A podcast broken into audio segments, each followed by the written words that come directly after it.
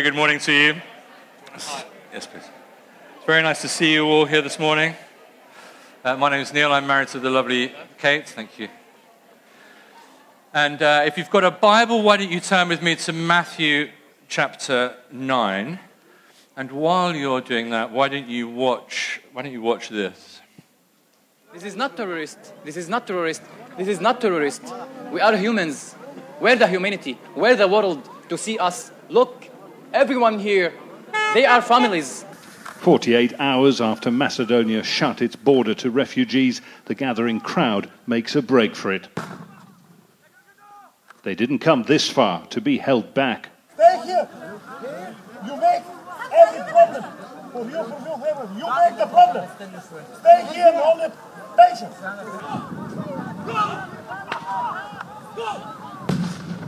Hundreds do get through, sprinting across open fields as armed police units fire percussion grenades, in this case directly at a mother and her two children. Until Thursday, this was an invisible open border, railway tracks leading from Greece through Macedonia towards Serbia, the EU, and Germany beyond. We've just heard the sound of small arms fire going up above the heads of these people, hidden in bushes alongside a field trying to get into Macedonia. They've taken staggering risks to get this far. They've travelled the sea in plastic dinghies, they've crossed multiple borders on foot. They did not expect inside the borders of Europe to be confronted by violence from armed police. It's all yet another sign of the European Union's complete inability to deal with this vast movement of refugees. To these people seeking safety, it must feel like heartless indifference. So, over the summer, uh, our daily newspapers, uh, nightly news have been filled with both graphic images, heart-rending, heart-rending stories of tens of thousands of refugees uh, fleeing war-torn Syria in, in search of a more humanitarian future for themselves, uh, for their families. The Archbishop of Canterbury, uh, just at the end of last week, was responding to the, the refugee crisis in Europe and the Middle East. Uh, Justin Welby, he, he said this. He said this is a hugely complex and wicked crisis that underlines our human frailty and the fragility of our political systems. My heart is broken by the images and stories of men, women, and children who have risked their lives to escape conflict, violence, and persecution. Now, perhaps more than ever in post war Europe, we need to commit to joint action acknowledging our common responsibility and our common humanity. He goes on As Christians, we believe we are called to break down barriers, to welcome the stranger, to love them as ourselves, and to seek the peace and justice of God in our world today. With winter fast approaching and with the tragic civil war in Syria spiraling further out of control, we must all be aware that the situation could yet worsen significantly. And then he said this he said, The church has always been a place of sanctuary for those in need. And churches in the UK and across Europe have been meeting the need they are presented with. I reaffirm our commitment to the principle of sanctuary for those who require our help and love. He continues with this The people of these islands have a long and wonderful history of offering shelter and refuge going back centuries, whether it be Huguenot Christians, Jewish refugees, Ugandan, Asians, Vietnamese boat people, or many, many more.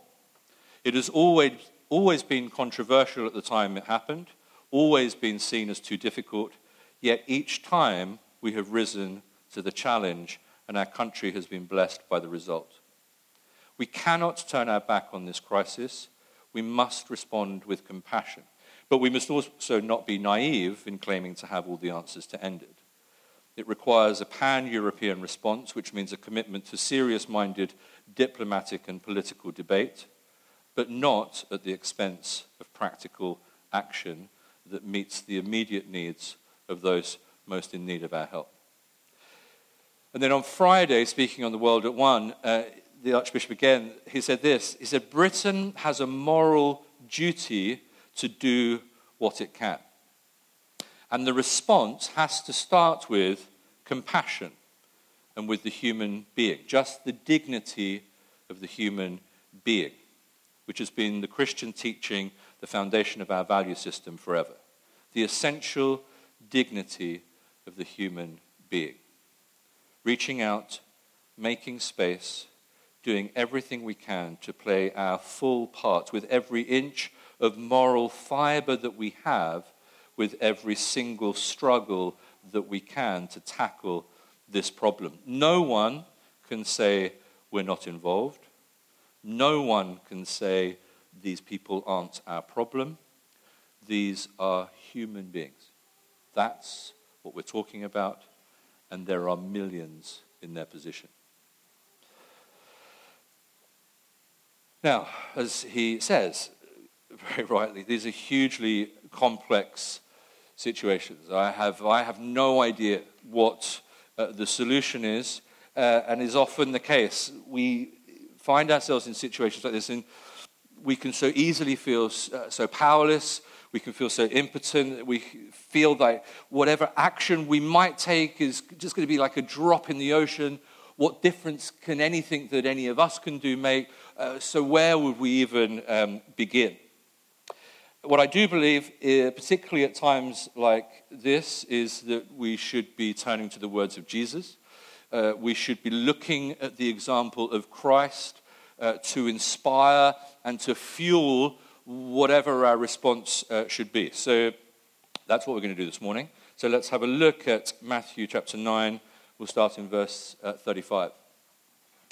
It says this Jesus went through all the towns and villages, teaching in their synagogues, preaching the good news of the kingdom, and healing every disease and sickness. When he saw the crowds, he had compassion on them because they were harassed and helpless like sheep without a shepherd. Then he said to his disciples, The harvest is plentiful, but the workers are few. Ask the Lord of the harvest, therefore, to send out workers into his harvest field he called his 12 disciples to him. This is chapter 10, verse 1. He called his disciples uh, to him and gave them authority to drive out evil spirits and to heal every disease and sickness. If you think of the day of Pentecost, uh, day of Pentecost was when the Christian church was birthed. The apostle Peter told us back in Acts chapter 2 who the gospel, who the good news of the gospel was for. And essentially, what he's doing is he's saying, This is who the church is for. This is what the church is for. The church is about the good news. The church is about being the good news. The church is about the gospel. And in Acts uh, chapter 2, verse 39, Peter says this He says, This promise, the promise of the gospel, the incarnation of the gospel, the gospel in action, the promise is for you and for your children and for all who are far off, for all whom the Lord our God will call. So when you think about Acts chapter 2, you think about Pentecost, the birth of the church, the reason, you know, why do we do this thing called church? How, why are we this thing called church? Well, there's many, many reasons for that. And I think one of the reasons, at least as far as it concerns people, uh, that we do church, that we are the church, is partly for us. You know, this is for you and your children. You know, those who are near. That's, that's fine. But the church is also designed to be the gospel for those who are far off. The church is also designed to be the gospel for those who aren't part of the church, for those people who aren't part or don't belong to a community of faith, for people who are not only far away from the church, but for people who are also far away from God.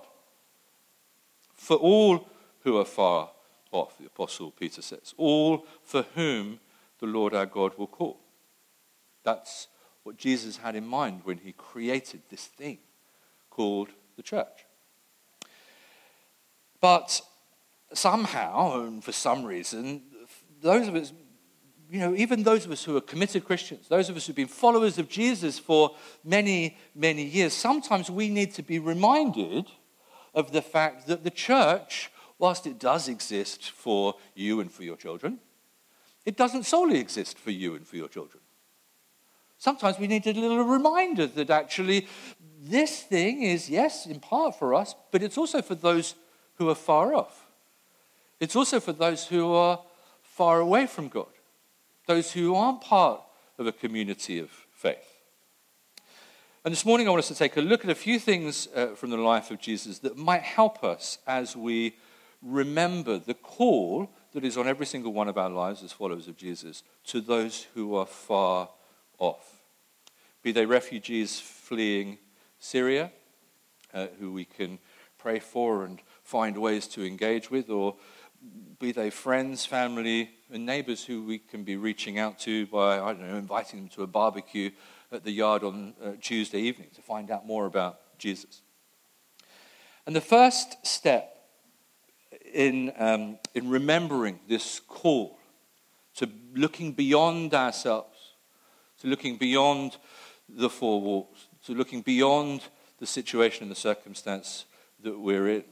Um, the first step in reminding ourselves of that call on our lives to those who are far off, uh, I think, is about becoming aware. It's about becoming aware of those people who are around us. It says in verse uh, 36 of Matthew chapter 9, it says, Jesus saw the crowds. Jesus saw the crowds. See, being outward focused, looking beyond ourselves, is always going to come about by seeing people, by actually seeing people, really looking at people, opening our eyes, and opening our eyes long enough to allow the Spirit of God to do something with our hearts. Whether that's uh, by actually seeing the plight of the refugees filling our screens at night or spread across the front pages of our newspapers by day, or whether it's by actually seeing the people who live around us. You know, the people down the road from us, the people at the school gate, the people who live around the yard, whatever. It all starts by seeing the crowds. It all starts by allowing our hearts to become aware. Um, and awareness, the sense of awareness, will very quickly, one of the things it does is it very quickly kicks in and reminds us that this isn't all about us. And if, uh, if you realize, if you realize that you've stopped being aware of those around you, and it happens, we're just so busy. We don't have time to be aware. I've got too many things on my to-do list. I've just got to get on. And so um, if you feel that you've stopped noticing things around you, can I encourage you to take some time, just this week, just take some time, and just very simply, just stop just kind of suddenly, just like hit the pause button. We were talking about margin before the summer. Uh, you know, come back to margin. Just hit the pause button and stop. Just take a moment. It doesn't even have to be very long. Next time that you're out on the high street, just find a bench and sit on it and just take time to actually see the people who are walking up and down your high street. Just take time to uh, see the people walking past and ask the Spirit of God to show you what's going on in their lives, and, um, and He'll show you. Maybe, I don't know, this week, maybe actually take some time to talk to your neighbors, like the people who actually live around you.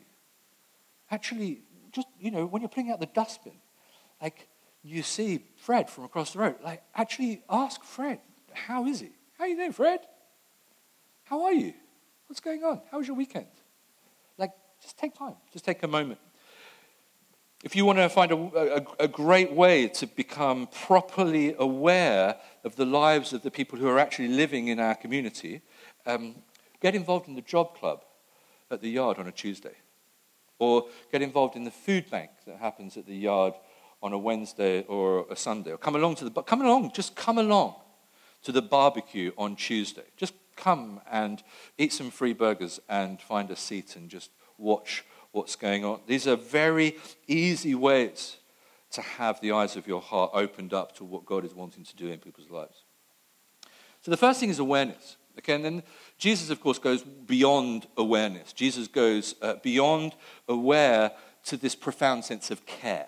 Okay, so verse 36, it says this When he saw the crowds, he had compassion on them because they were harassed and helpless like sheep without a shepherd. Harassed and helpless like sheep without a shepherd. That, that kind of perfectly describes what we just saw on that video from Al Jazeera these people running across fields. Crowds of people harassed and helpless like sheep without a shepherd. And the words in these verses, they're, they're, they're, incredibly powerful and they, they're supposed to be evocative and they're supposed to evoke a response. And the NIV describes the crowds as harassed and helpless. And the, the word harassed there, what it, what it means, it, it, it literally means to be skinned alive. That's, that's what it's describing. And as Jesus looks out at this crowd, he's, as he becomes aware of the people, he stops long enough to see, properly see the people around him. Jesus looks and he listens with his, the eyes of his heart to what it is the people need. And, and all around him, Jesus sees people who are in pain. All around him, Jesus sees people who are broken. All around him, Jesus is seeing crowds of people who are beaten up, people being beaten up just by life. Being beaten up uh, in this context with Jesus by uh, uh, maybe abusive relationships, being beaten up by damaging religious uh, teaching and, and, abusive religious leaders, uh, people who are beaten up by spiritual powers that are just too strong for them. So they've got them held in bondage, people who are being beaten up by addictions that are just controlling their lives, that have overwhelmed them. Jesus sees around him a crowd of people who are harassed and helpless, literally being skinned alive. And it says Jesus saw a crowd of people who are helpless.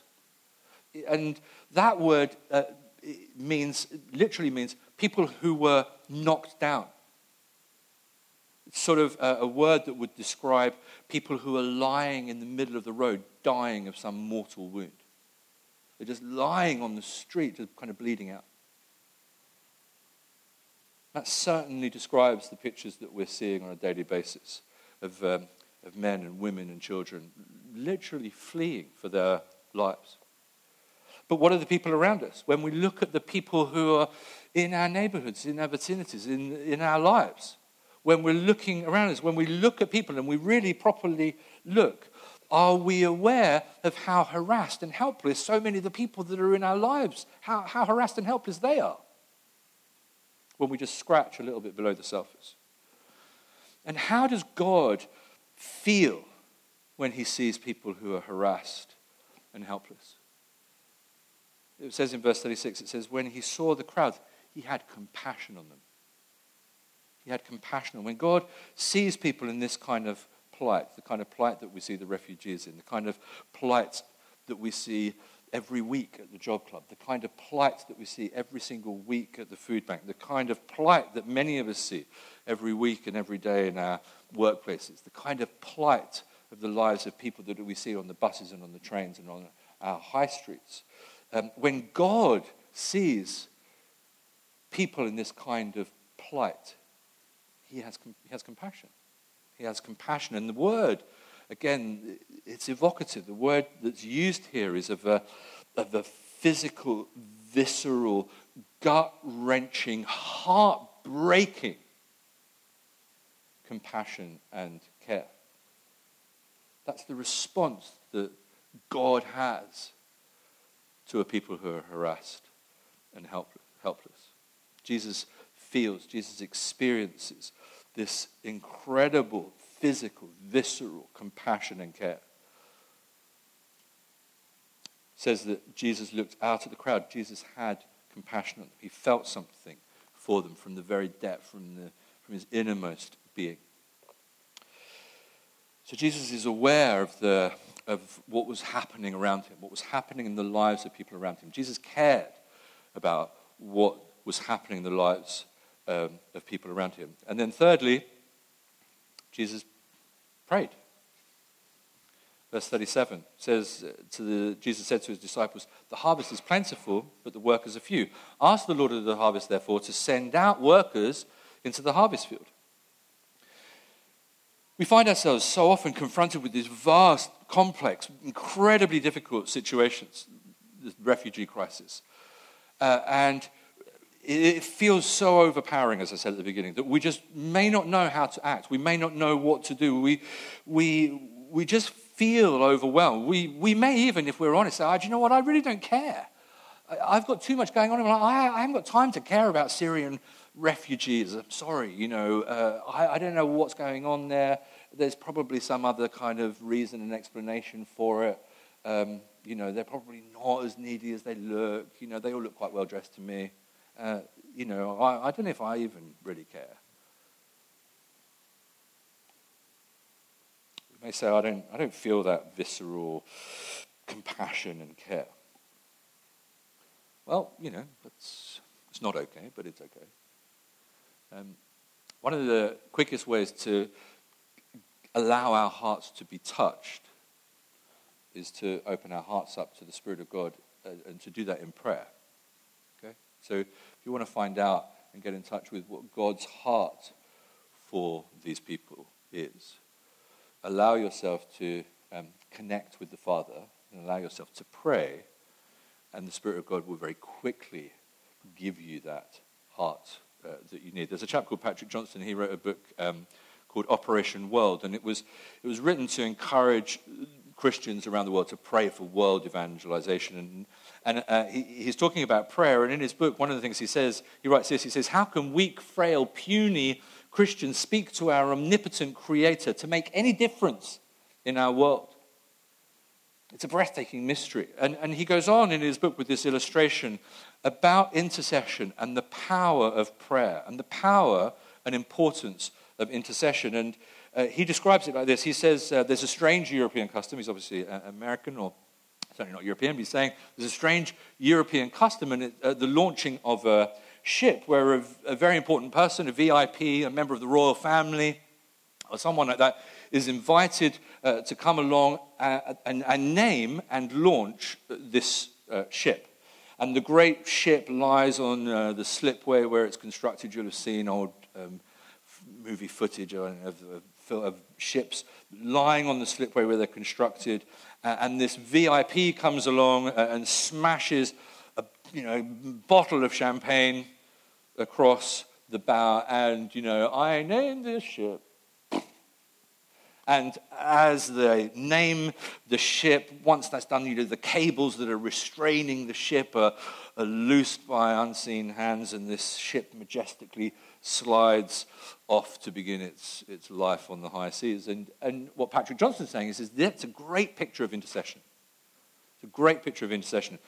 And what he's saying is, you know, the naming of this ship by a member of the royal family or some VIP or whatever is important but the ship actually could be launched without it.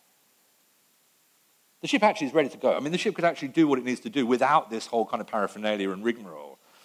And yet, one of the great mysteries, Patrick Johnstone writes, um, is that our loving Father, for some reason, has somehow chosen to limit his omnipotence, his all powerfulness, so that he can team up with and partner with and co labor with his redeemed people, us lot, so that his actions in the world are sort of inextricably linked and connected with our prayers. So, what God does, his actions are connected with the ways in which we pray. Now, we may not know how to act. We may face a situation like this and we may have no idea what to do and where to begin. But one thing we can do is we can pray. Ask the Lord of the harvest, therefore, to send laborers and workers out into the harvest field. So, we become aware, we care, we engage in prayer, and we share. It gets even better than this. Oh dear. You'll remember it there. We share. Verse 35. Go back to verse 35. Jesus went through all the towns and villages, teaching in their synagogues, preaching the good news of the kingdom and healing every disease and sickness. So Jesus went around preaching, teaching, and healing. Now, most of us, if we're honest, we've got a thousand and one excuses why we're actually not called to share our faith verbally or overtly or in any kind of outward way. You know, and um, we've got a thousand and one sort of dodges. Things, we'll say things like, you know, actually, I've been thinking about it. When I look around, the, evangel- the evangelists, they're all kind of, they're all extroverts, you know? And um, I'm, not, I'm actually not an extrovert. I, I'm actually a proper introvert. And um, so I couldn't possibly, I couldn't possibly be an evangelist. I couldn't possibly share my faith because I'm an introvert, you know? Or actually, as I've kind of looked at people who share their, seem to share their faith a lot, I don't know about you, but um, quite a few, they're pretty obnoxious, actually. You, you know? There's something about they're quite irritating because they just go up to people and say, you know, hi, have you been washed in the blood of Jesus or something like that? And you just think, oh, it's a bit awkward. They're socially a bit gauche, and I'm certainly not socially gauche and uh, not obnoxious. I, I, definitely don't want any of that kind of thing. Or um, another thing that a lot of us do is, uh, is we say, you know, I'm going to cash in on that uh, famous saying of Francis of Assisi, you know, the, the one that he never actually said, uh, which is preach the gospel and, if necessary, use words. That's absolutely my all time favorite. Um, so, what I'm going to do, I've got my strategy for evangelism and sharing my faith all sorted. I'm going to just live my life at work and at school and within my family in such a way um, so uh, people will come to me and ask me questions because so much light and radiance is emanating from me, and the glory of God is just so present. They will come up and say, What is it about you that's so different? What must I do to be saved? And we'll say, Well, I will lay a hand on you and you will be redeemed. And we all know how well that one's going uh, with us all because nobody ever actually says anything. They never say, There's something really different about you. Or we say things like, you know, well, actually, I'm not very gifted. I've done my, I've done my, my questionnaire on my gift mix, and I've discovered that I'm not gifted with evangelism. I'm an administrator or a teacher, and so therefore I shouldn't evangelize. It would be a dangerous thing to the kingdom if I were to ever share my faith, because I'm clearly not qualified in that area, so I'm not going to share or evangelism for the super spirituals, for people like Billy Graham and stuff like that. I'm not Billy Graham. Whatever it is, and it just goes on and on and on. Sharing our faith is for everyone. Sharing our faith is for every single one of us who is um, a follower of Jesus. And, and when we're talking about sharing our faith, all we're ever being asked to do is tell, just tell your story. All you've got to do is just share the story of your life, share your lives with people. That's all you've got to do. You've just got to, it doesn't matter how little you know about Jesus, how little you think you know about Jesus, just share the little ignorance of who he is. That's enough. Let the Spirit of God do the rest. All we're being asked is, is just to share something of ourselves with the people uh, who we uh, do life with. We've got Alpha coming up. It's a great opportunity. It's a fantastic opportunity to uh, be inviting people to come along, for us to be sharing our faith. You know, um, for everyone who's just to say, look, we've got a barbecue going on this thing. I mean, I don't know what you'll think of it. You may hate it, right? You know, the, the, the best thing I can offer you is a free burger. It, it might just get go downhill from there. But it's a couple of hours on a Tuesday night. It'll be fun to see what's going on. Why I'm going. Why don't you come with me? and find out about this person called Jesus and find out if you're interested in Alpha and find out if you're interested in finding out more about this person called Jesus. Share. The thing about sharing is that we're never going to be willing to share unless we're willing to dare. God, you're harsh. Aware? Well, took me ages. Like, come on, give me something. Give me something, for goodness sake. Aware. Yeah, aware. It's a bit late now. Aware, care, prayer, share, dare.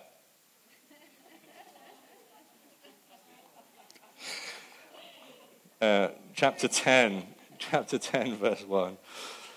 Jesus called his 12 disciples to him and gave them authority to drive out impure spirits and to heal every disease and sickness. You see, sharing, all of this stuff, it takes risks. You see, because Jesus has got these crowds of people in front of him and he goes, You know, oh, you 12, you 12 over there, you're it. So, what? Yeah, you, you, you, you, you, you're the solution. You know, there, see, there's the problem, there's the challenge. Yeah, gosh, huge. You 12 over there? Uh, yeah, here's the authority. Now, you go and do it. You go and solve the, you go and drive out the impure spirits. You go and uh, heal every disease and sickness. Go on, off you go, off you go. There's the challenge. Yep. 12 of you, off you go. It's huge risk. It's going to require boldness. And it doesn't always work out, whatever it is. Our sharing doesn't always work out. You know, uh, we see a need and we try to meet it, and uh, somehow we haven't quite made the right connections and it just doesn't work out and it feels discouraging. Or uh, we try to share our faith and we take a step and we step, step out in faith and we, we, we tell people about Jesus and it doesn't quite, doesn't quite work out and, um, and we feel like we've fallen flat on our face. But, you know, that's not the point. The point isn't whether it works out or whether it doesn't work out. That's in the hands of our Father in heaven. Our job is just to go out and to uh, drive out impure spirits, heal every disease and every sickness. Our job is to be Jesus' hands and feet. Our job when we're responding to a, a refugee crisis is to do what Jesus would do if he were in the middle of this situation right now, as the church, as the body of Christ. We step out in faith. So we allow the eyes of our heart to become aware of the needs and the situations around us. We allow our hearts to be broken with the things that break His as we feel and we, we get in touch with His compassion, God's compassion, God's care. We get on our knees before our Father in heaven. We cry out to Him. We call out to Him in prayer. We dare to take a risk. We dare to share what God has done in our lives as we invite people to things like Alpha to see for themselves. And then we kind of stand back and see what the Spirit of God does with it all. The promise is for you and for your children, for all who are far off, for all for whom the Lord will call. So, so where do we start? That's kind of like a framework, you know, and it's like, okay, well, that's helpful. But what do we actually, what do we actually do? Like, what practically speaking can we do? What do we do today? Well, this morning we're take, you know, we've been taking a look at Jesus' heart for those around him. And, um, and for us, that means it means those people the Lord has put in our lives, those people around us, people like our families and our friends, people, uh, our neighbors, people uh, that we work with, our colleagues. But it also includes uh, people like the, the, the Archbishop of Canterbury describes as people with whom we share a common responsibility and people with whom we share a common humanity. And whichever group of people we're talking about, be they friends and family or be they Syrian refugees, the things that we've talked about this morning, the things that we've looked at from the life of Jesus, um, should help us as we work out what our response should be. The first thing that we do is we make ourselves aware of the people around us. We make ourselves aware of what's going on. We begin to care for the plight that they're in, whatever that may be. We, we hold them up in prayer before the Lord. And in whatever ways that we can, we begin to share the good news of the gospel of Jesus um, with them, even when that means that there's a huge risk involved and we're going to have to dare to do something different. You know, for those people that we know why not invite them to come along on Tuesday evening? Why not invite them to come to the barbecue? Why not invite them to come and to hear about who uh, Jesus is and to see if Jesus is who he says he is? Why not see if they might want to come along to an Alpha course? And for the thousands and thousands upon thousands of refugees, where might we begin? Well, uh, perhaps it's in the same place. Perhaps it's exactly the same thing. Let's make ourselves aware of what's actually happening in their lives. Let's allow ourselves to care about what's happening in their lives. Let's seek the Lord in prayer for them. And let's be ready to dare to share our lives with them somehow in the way that the Lord will make clear. And um, as a church, how are we going to do that? How might we do that specifically? Well, the first thing that we can do is uh, we can help provide financial support to those people who are on the ground. Okay, so the first thing uh, is financial support uh, to those who are on the ground. Tearfund, uh, an organization we've uh, regularly supported uh, as a church, they've just launched um, a new emergency fund which is planning to bring desperately needed help and support to some of their partners in many of the affected nations from where the refugees are coming. Uh, they're now uh, partnering, Tearfund are now partnering with church groups across Europe, uh, enabling them to offer care and support and aid uh, to those who've already fled, those who are in uh, huge need. And, and, and the appeal that they're putting out will help fund this work in Europe, as well as helping some of the millions of people who are already displaced and some of the, the refugees um, within the Middle East itself. And so, uh, over, the, over the coming months, and starting today in a minute, we'll take up the offering. Um, all the money that is given in and through the offering baskets here on a Sunday, that's over and above your uh, regular tithe to the local church, but all the money that goes into the offering basket on a Sunday uh, will go directly to the uh, Tearfund Refugee Appeal. Um, in the black pouches in chairs nearby, just in front of you, you'll see these things. They're, they're called gift aid declaration forms.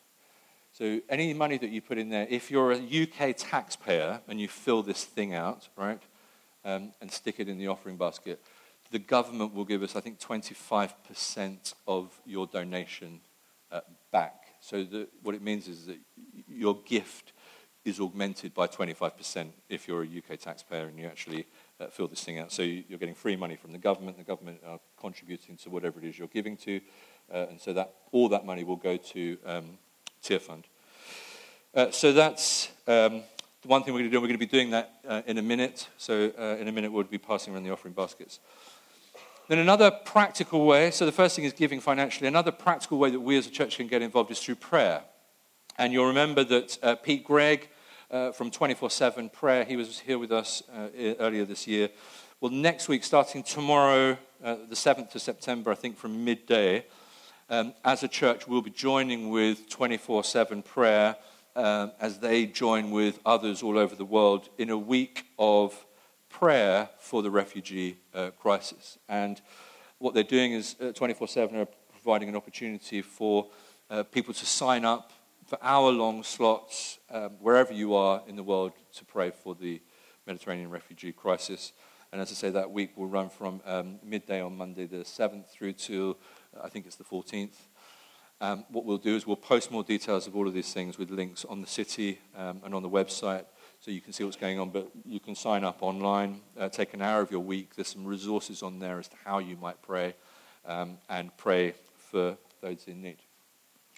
So financially giving, um, prayer is the second thing. A third thing that you might want to do is you might want to, you might want to write to your MP. You know, you might want to write to your MP and let your MP know what your thoughts are about this refugee crisis and, and how you would want your MP to best represent you as one of their constituents. And so, um, again, if it's useful to you, uh, we've got a, a, draft letter that you, you might want to use, you might not um, we'll make that available to you so that you can edit that and do what you like with it. And if you want to um, let your MP know what your thoughts and feelings are on this situation, uh, then we'd encourage you to do that. Um, and then, uh, so that's a third thing that you might do in terms of engagement. And then a fourth thing, uh, many of you remember last year, Southwest London Vineyard uh, generously donated and gave over 750 kilograms of winter clothes to um, uh, an appeal that was happening, um, getting winter clothing to uh, Iraq and to Syria, and as well, you also helped f- financially support and fund the transportation, the lorries going out to um, Iraq and Syria. You collected winter clothes, shoes, blankets, and stuff like that. Well, this year we're going to be doing the same thing, uh, and so we'll let you know in more uh, in more detail that's going to look like. But you can start collecting good quality, new and used winter clothing uh, shoes, blankets, uh, sleeping bags, uh, anything that uh, would be able to be of support. Um, and then we will uh, show you when and tell you when to bring that in, and we'll um, get that distributed. Um, and as the Lord shows us, as we press in with this, as the Lord shows us how He would have us as a church break down barriers, welcome the strangers, to love these people as ourselves, to seek the peace and justice of God, And we'll respond in the only way that we can. Okay, so uh, it may be that some of you, the Lord speaks to you about different ways and different things that we as a church can be doing. Just let us know what those things are, and we can just add that into the mix, just to give as many people as, as possible an opportunity to respond in the ways that we feel like the Lord is saying. Does that sound like a plan? Nod politely. Uh, in a moment, we're going to uh, take up the offering. Uh, I think what we'll do actually, I think we'll take up the offering and I think we'll pray and worship at the same time. So uh, if we can have the band back.